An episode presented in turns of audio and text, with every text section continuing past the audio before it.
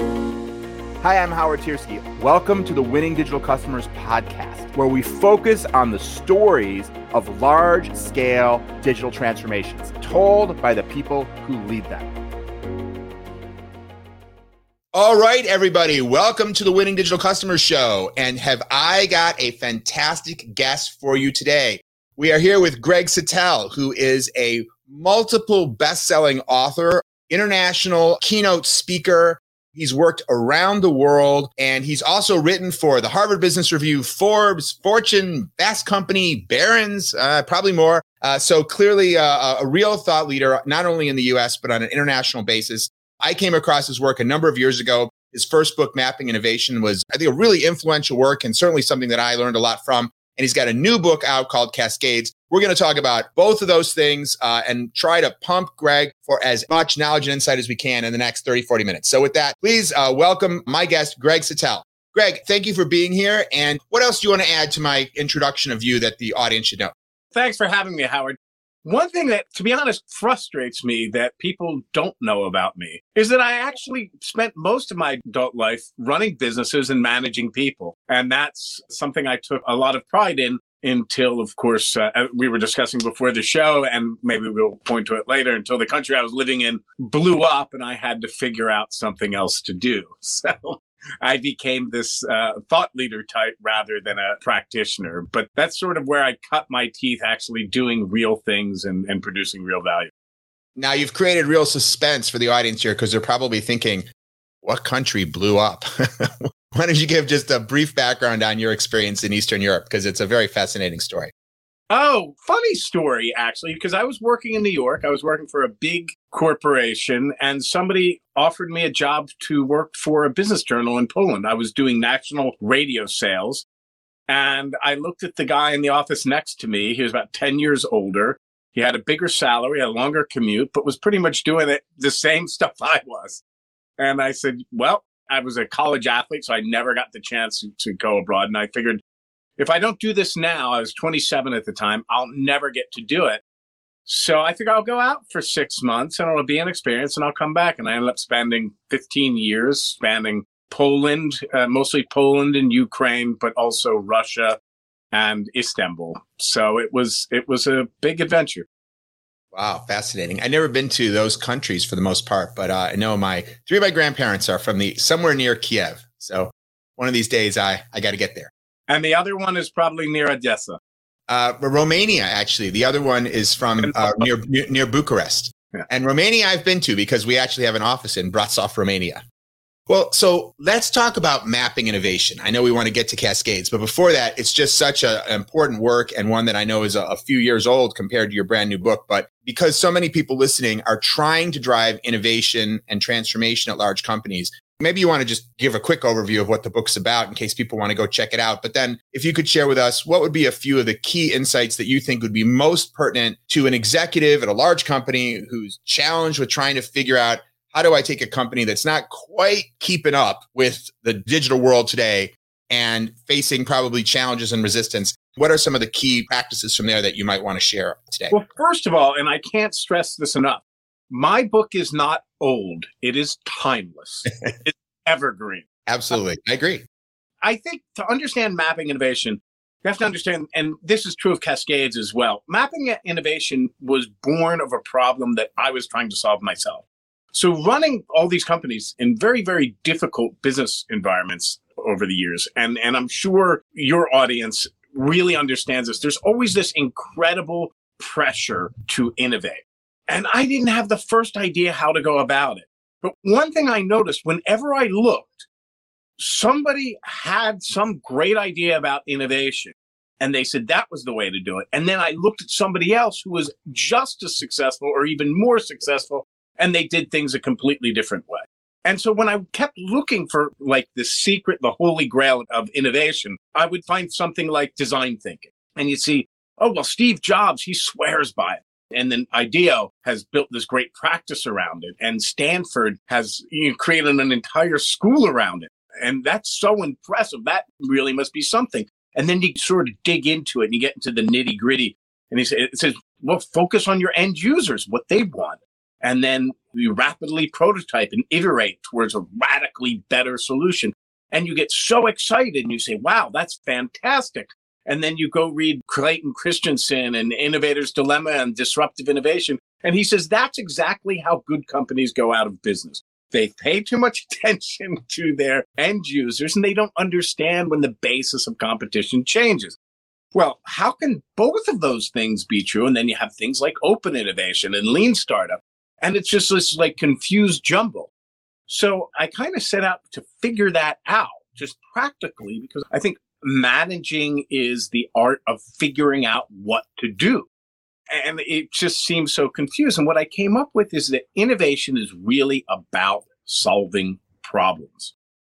And there's as many different ways to innovate as there are problems you have to solve, uh, types of problems you have to solve. So the key is really to classify what type of problem you have before you set out on picking a solution to that problem. And that's really at the crux of what mapping innovation is about is about classifying problems and then using this innovation matrix that I developed to match that type of problem with a strategy that is most likely to solve. Great. And can you give us one example of what would be like a type of problem and how you'd map that and maybe something even that's real from a project you've worked on if you can? So, one of my favorite stories from the book was uh, about breakthrough innovation, which I classified as a problem that's very, very well defined, but nobody can figure out how to solve it. And those, those problems are usually solved through some sort of open innovation strategy. So the story I told in the book was there was one of the big technology companies, they got a contract, a million dollar contract to develop a sensor that could detect pollutants underwater, very, very small concentrations. And they, uh, so they got a team of really crack chip engineers and chip designers to work on the project. At their first initial meeting, they're sitting there sort of tossing ideas around for 45 minutes to an hour. Eventually, the marine biologist who was assigned to their group, he comes in and drops a bag of clams on the table. And they all look up, disturbed by the interruption. And he said, You see, these clams, they can detect pollutants underwater at very, very minute concentrations, just a few parts per million. And when they do that, they open their shells. So we don't need any super sophisticated chip design to detect pollutants. We just need a very simple, cheap sensor that can detect when the clams open their shells. And with that, they saved like $999,000 and they had the clams for dinner. Now, you would assume that chip design was the right domain for that problem. But very few chip designers would have ever come across that information. But any marine biologist would know that. So with that type of problem, when a problem's stuck, it's usually because you've chosen the wrong domain. And there's uh, a bunch of platforms now, but the first one was called InnoCentive, built around that idea. It was actually spun out of Eli Lilly because they had all these chemistry problems that they couldn't solve. So they had this idea, let's put them online. And they immediately found a couple of things. First, well, a lot of these problems that had been around for years were getting solved in three to six months. And second, they almost were never solved within the domain from which they arose. So if it was a chemistry problem, the chemists weren't the ones who solved it because they had great chemists inside Eli Lilly who would have solved it by then. It was some adjacent field like a biologist or a physicist. So if you classify that problem right, if you think it's a basic sustaining innovation problem where you ha- you understand the problem and the domain, you would just put chip designers on that problem. But because they threw in, they said, well, maybe we need some extra domain knowledge. They were able to solve it very, very quickly. I love that story. That's fantastic. It reminds me, even in my book, one of the things we talk about there in terms of things like brainstorming groups is just the importance of diversity. Sometimes you can't even figure out what kinds of diversity will be valuable on a team, but just having diversity of age and experience and education and domain expertise uh, levels within the organization, all these types of things usually gets you farther faster. Yeah, but that's the thing. It's also a bit tricky, right? Because if it was a typical chip design, having a marine biologist coming and dumping clams on the table, right, right. Get, classifying that type of problem. For instance, this is an operational problem, and there's decades of research that show that people that are more homogenous groups, they will come to a consensus faster and be mm-hmm. more confident in their answers. So for operational groups, sometimes diversity can get in the way, actually. The mm-hmm. problem is they're also more likely to be wrong. Where diverse groups, it's much harder for them to come to consensus. They're not nearly as confident, but they're more likely to be right and they're going to come up with better solutions to tough problems. Got it. And that's the mapping point that depending on the nature of the problem, like you said earlier, more diversity might be more helpful or more diversity might just slow you down depending on if it's the type of problem where you need a breakthrough solution or the type of problem where you're just trying to optimize some existing process where probably a lot of subject matter knowledge about that one thing is mainly what you want. Right. So from a management perspective, eventually you're going to have to decide whether you break up that high performing team or do you put that high performing team on a new problem? And that's why it becomes very, very important to say, what are we asking these people to do? Are we asking them to execute very efficiently? Or are we asking them to solve new types of problems and be creative and innovative? And that makes a big difference on whether you say, let's break up that team or let's give it new blood or let's just let them run. They're doing good at what they're doing. Awesome. Great insights. Well, we're going to take a quick break. And when we come back, uh, Greg is going to talk about his new book, Cascades How to Create a Movement That Drives Transformational Change. It's a fascinating look at how the principles that drive transformational change in society, like political revolutions and cultural revolutions, have many characteristics that can be applied to transformational change in the enterprise in ways that they often aren't. So he's really picked up on some new interesting insights that he's proven successful in practice. So when we come back, Greg is going to tell us all the secrets from that. And meanwhile, you might want to go over to Amazon and pick up Mapping Innovation. I'm sure you can find it quickly there because that is also a great book. We'll take a quick break, come back, and we'll talk about cascades. Download the first chapter of the Wall Street Journal bestseller, Winning Digital Customers The Antidote to Irrelevance today Visit winningdigitalcustomers.com to get started. Welcome back. My guest today is Greg Satell. He told me before to pronounce it, all I have to do is say it's like Satell me something.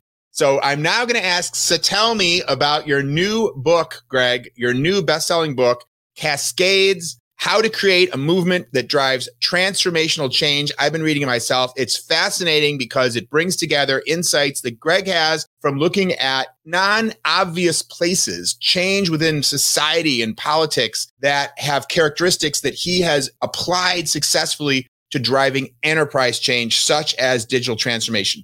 So, Greg, can you give us an overview of the book and then we'll pick a couple of areas where you can give the listeners some real actionable learnings from the work you've done to create this? I think a good place to start is actually with mapping innovation, because in mapping innovation, I talked about how innovation is never a single event. It's always a process of discovery, engineering, and transformation. And I think what people overlook is how difficult that transformation piece is. And this, I think, comes to the work that you do. I mean, you're not out there discovering, you know, new physical theorems or, or anything like that and you're not designing chips. When the technology comes to you, it's already been developed, but you know how difficult it can be to get that type of change, even change that already works and has been invented to get that change adopted and scaled throughout an enterprise. One of the things that I really like, if I, we can just switch and talk about your book.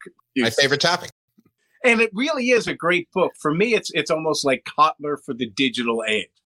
But one of the things I really liked about it is when you talk about digital transformation, you say transformation, digital transformation is really hard. Change people don't like it. And if you look, and I did a, a bit of research on the history of change within enterprises. And one of the things I found was that the idea of change has changed. 40 years ago, 50 years ago, when we talked about change, we're usually talking about changes in a physical asset. But today we talk about change in a, intangible assets. We talk about changes in behavior, changes in processes. Getting people to change what they do how they think, what they believe, they're going to resist that. And that's why Cascades is very, very different. I think change management over the years, the common assumption is change is really a communication exercise. Change is inevitable. Change is going to happen. We need to innovate or die. So, so the real task is to create a sense of urgency around the change and to explain to people why it's important. Well, if change is painful and it's important and it's going to impact people, there's going to be a certain amount of people who hate the idea of this change and they're going to work to undermine it in ways that are dishonest, underhanded, and deceptive. That is the first principle. That needs to be true. design constraint. If there was no resistance to change, it wouldn't be difficult. So if you take change to be a communication exercise and your first step is to do some kind of mass communication campaign, you're just alerting those people who hate this change that they better get started on undermining it or else it might actually happen. And one of the advantages of my experience of going through something like the Orange Revolution in Ukraine is that when you're out on the street in Kiev and you're trying to bring freedom to a country that's in a, an authoritarian regime, the idea of resistance to change isn't abstract at all. Nobody needs to tell you that. You're worried about getting shot. So that idea of resistance is, is very much up front. But there have been decades, really over a century of learning and experience of how to overcome even the most fierce resistance. And I know you do great work and I know you've driven some great transformation, but you never had resistance like Mandela or Gandhi or King or any of those. So the essence of Cascades is saying, look, there's this repeatable model. Uh, I eventually I met my friend Srdja who overthrows countries for a living. So he does this in over 50 countries time after time, this repeatable model for driving change under the most fierce resistance and opposition. Now, is that usually a fixed price or more of a time and materials type project? but funny enough, it's very similar to what you do. He comes, he does a workshop, he trains people, and then he consults for them. So there is this kind of a kickoff with a core team. And then he helps shepherd, and he did it. Uh, his first revolution was with Milosevic in Serbia. He's Serbian.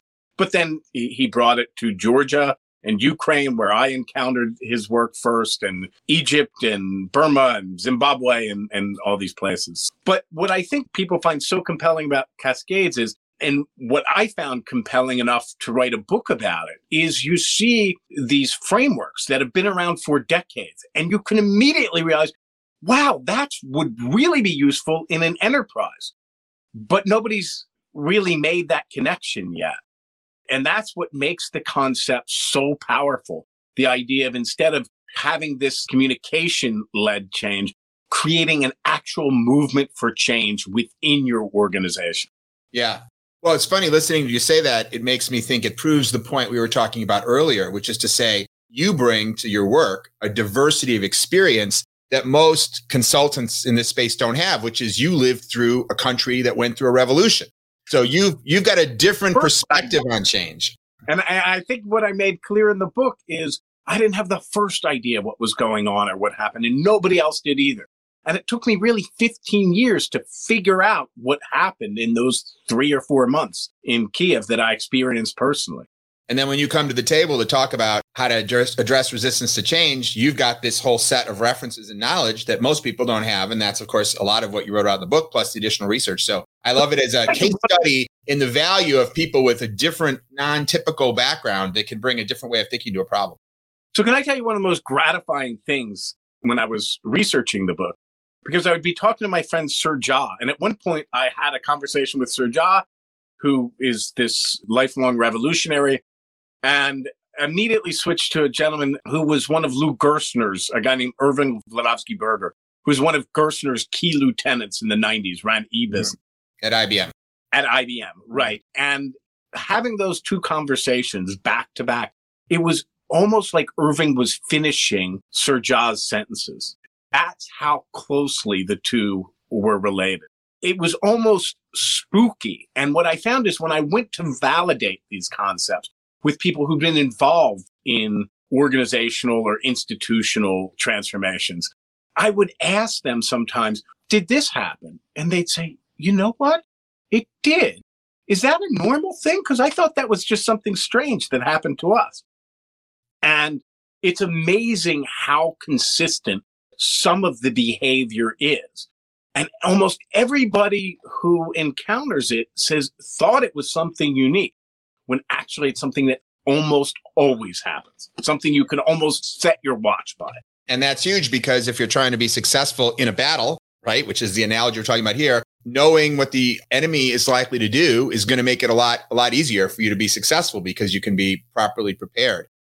Exactly the point that needs to be. We talk about surviving victory. You need to talk about one of the things we ask in our workshops is how would an evil person, not a normal, reasonable, nice person, but how would an evil person work to undermine the change you're trying to achieve. Once you start thinking in that way, it opens up, oh, wow, if I was trying to undo this change, well, I, I would, uh, well, they wouldn't do, well, maybe they would. and then you can start thinking about how you can plan for that. Yeah. And when you see successful revolutions, and I, I talk about this some in the book, like Milosevic, they had completely gamed him out. He never had a chance we do a lot of workshops as well, and I know you do. So I, I, like what you're describing. And certainly that's always a very powerful type of prompt for some kind of a breakout group in a workshop where you ask them to put yourself in the mind of, of another entity, whether it's an opponent or something else. And I just for fun, I would say if we were doing that in a workshop, we would probably like hand out black hats and like little mustaches or something and say, okay, you know, you are the evil one, right? Imagine you are a diabolical villain. Now, what would you do? just to get that person even more associated with, okay, I'm going through this imaginary pretend exercise. I always enjoy doing stuff like that, letting people enjoy fully what it is to be. Uh, and of course, I think that makes a lot of sense to look at it that way. And this is one of the things I, I cover in my book is there are actually a lot of non-evil reasons why people resist change. It doesn't mean it's a good thing. It's a problem. But nevertheless, there's all kinds of reasons why people, from their perspective, aren't being evil, but are just doing the right thing. And of course, we see this in our politics today, right? the people that one group thinks are evil are really just doing what from their perspective on the world looks like the right thing to do. But if you want to succeed, and sometimes it's called saving the company versus having the company go out of business. So it's critical. It's life or death. If you want to succeed, you of course have to overcome that resistance, whether it's viewed by the resistors as an evil plot or whether it's viewed by them as they're the good ones and the change is evil. You know, in any case, you have to overcome it. I think that's so true. I mean, in my in a lot of the funny places I worked, I I worked with some people who objectively you would consider some pretty bad people. And what I what I learned over the years though was that nobody thinks of themselves as bad. Some people see the world as like this massive prisoner's dilemma and they refuse to be fools, but they don't see themselves as bad. And one of the interesting things, I know this isn't related to our, our discussion, but one of the interesting things I found was in corrupt environments, your best strategy is to be incorruptible yourself because then you take yourself out of the game. It's not a guarantee, but it's the best odds you'll ever get. Mm-hmm. Interesting. Well, yes, I, I totally agree. This topic of being uh, willing to recognize that you're going to face a lot of resistance and seeing the resistors as almost a military enemy and, and thinking that, you know, it's funny. One of the things that we often say, I think we published a meme about this summer, which is that if you doubt that there's resistance to change at your company, just think about it this way. Whatever change you are envisioning, if there weren't resistance, it would have already happened. Well, everybody's everybody's excited about change, but it's their change. Right. love their change. What they don't like is other people's change. Yes. That is sure imposed on them. And and one of the things we always talk about is if you can, you know, it's like takes a village. You know, it's like if you can somehow get your change to be their baby, all of a sudden they're going to support it. There's a great cartoon that I I love. I have it in some deck somewhere. I, I didn't create it, but there's a guy behind a podium and he says to this audience of people, "Who wants change?" And everyone's hands shoot up, you know. And then he says, "Who wants to change?" And nobody's hands go up. Well, one of the things we, we work on in our workshops is this idea of co optable resources. So rather than a bunch of stuff that you want people to do in order for this change, you're giving them resources in order to make the change that they want, in order to empower them. A great example was at Experian, where they wanted to drive people towards a cloud transformation. And this was something really, really important for their customers. But in the beginning, they didn't mandate it. Rather, they set up something called the API Center of Excellence. And so that product managers who wanted to embrace the cloud could get resources and help to solve the problems they wanted to solve. And once they gained traction, that became the basis of a massive, massive enterprise wide transformation that was completed in less than three years, which for a big transformation like that, usually companies bring in somebody like Accenture or somebody like this to drive that transformation for them. And five years later, they find out that it didn't work. So that idea of empowering people to take ownership of the change is, is really very effective. Yeah. And making sure, as you said, that you've aligned, you understand why the change is good for them. You know, it reminds me uh, of a change we tried to drive with a, a large nationwide insurance company. It's already probably seven or eight years ago, this story, maybe more, but we were trying to move from green screen systems that insurance agents would use to quote auto and home insurance policies to a, like a more modern web based system. And you'd think everyone would want that, right? Oh my God, you know, these old green screen systems. But the reality is the people, and it wasn't so much the insurance agents, but it was their support staff. Well, it took like a year to learn to use one of these green screen systems with the 300 cryptic commands and F keys you had to learn. But once you learned it, job security, baby. Because good luck for that you know office the insurance office to find someone else who knows how to use this crazy convoluted system. So they had a, a, reason to resist a much easier system that anybody could be taught to use in a you know in under a week.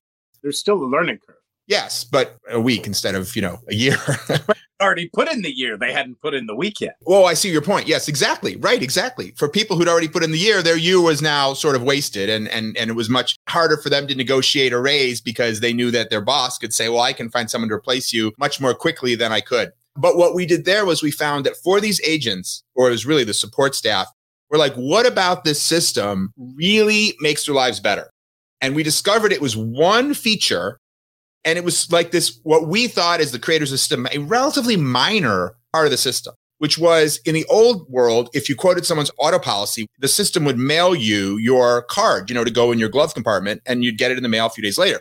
But a lot of customers were unhappy with that and they got a lot of flack. Like, I've just started my policy. Can't I get my, what if I get pulled over? They said, you know.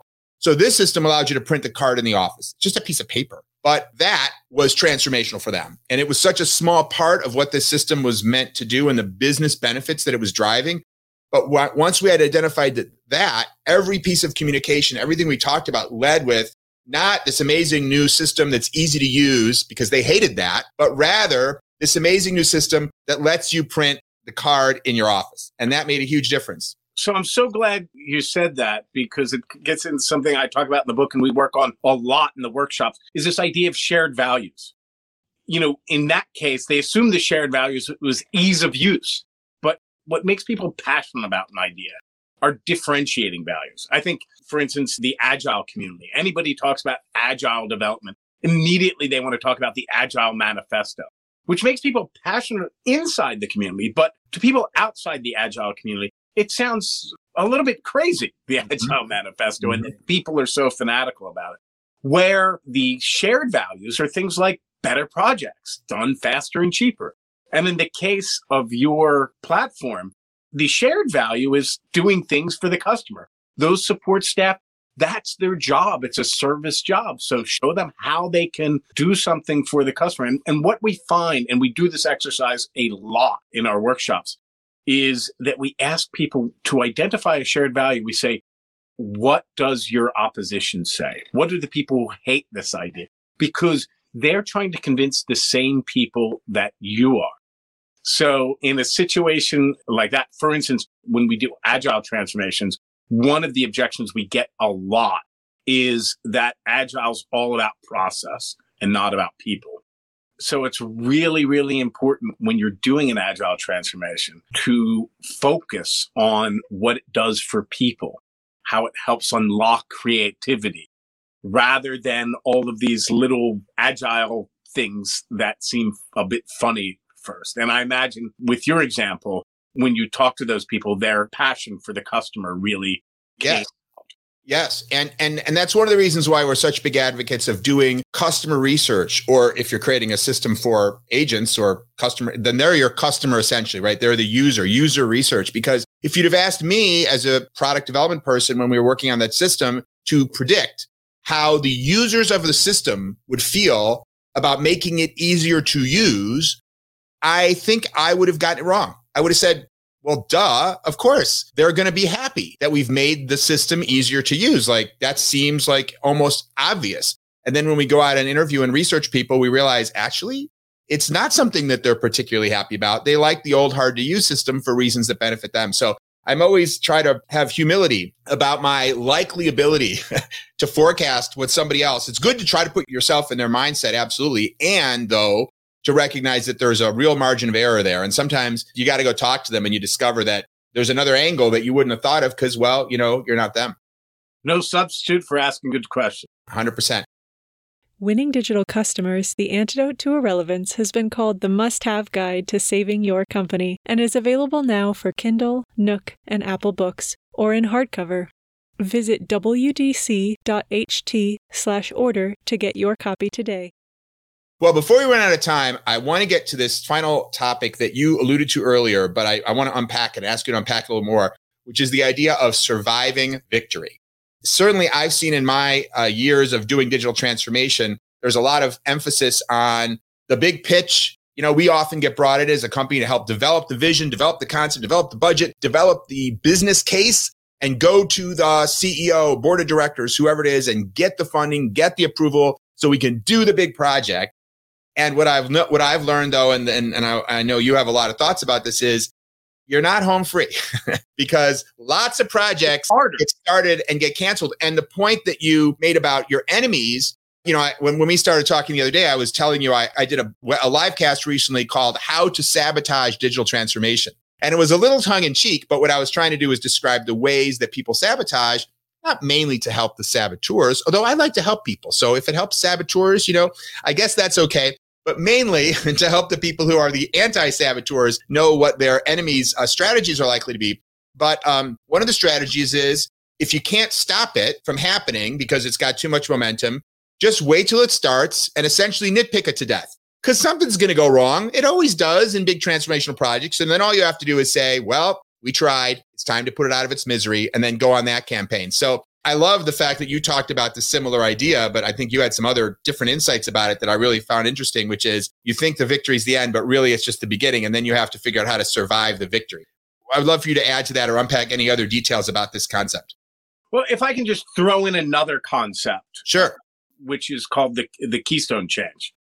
Um, so when you start change, you want to, sh- it's similar to the idea of a minimum viable product, if people are familiar with lean startup it's got a lot of differences as well. But the similar thing is you want to shrink that change down, that initiative down so that failure won't kill you.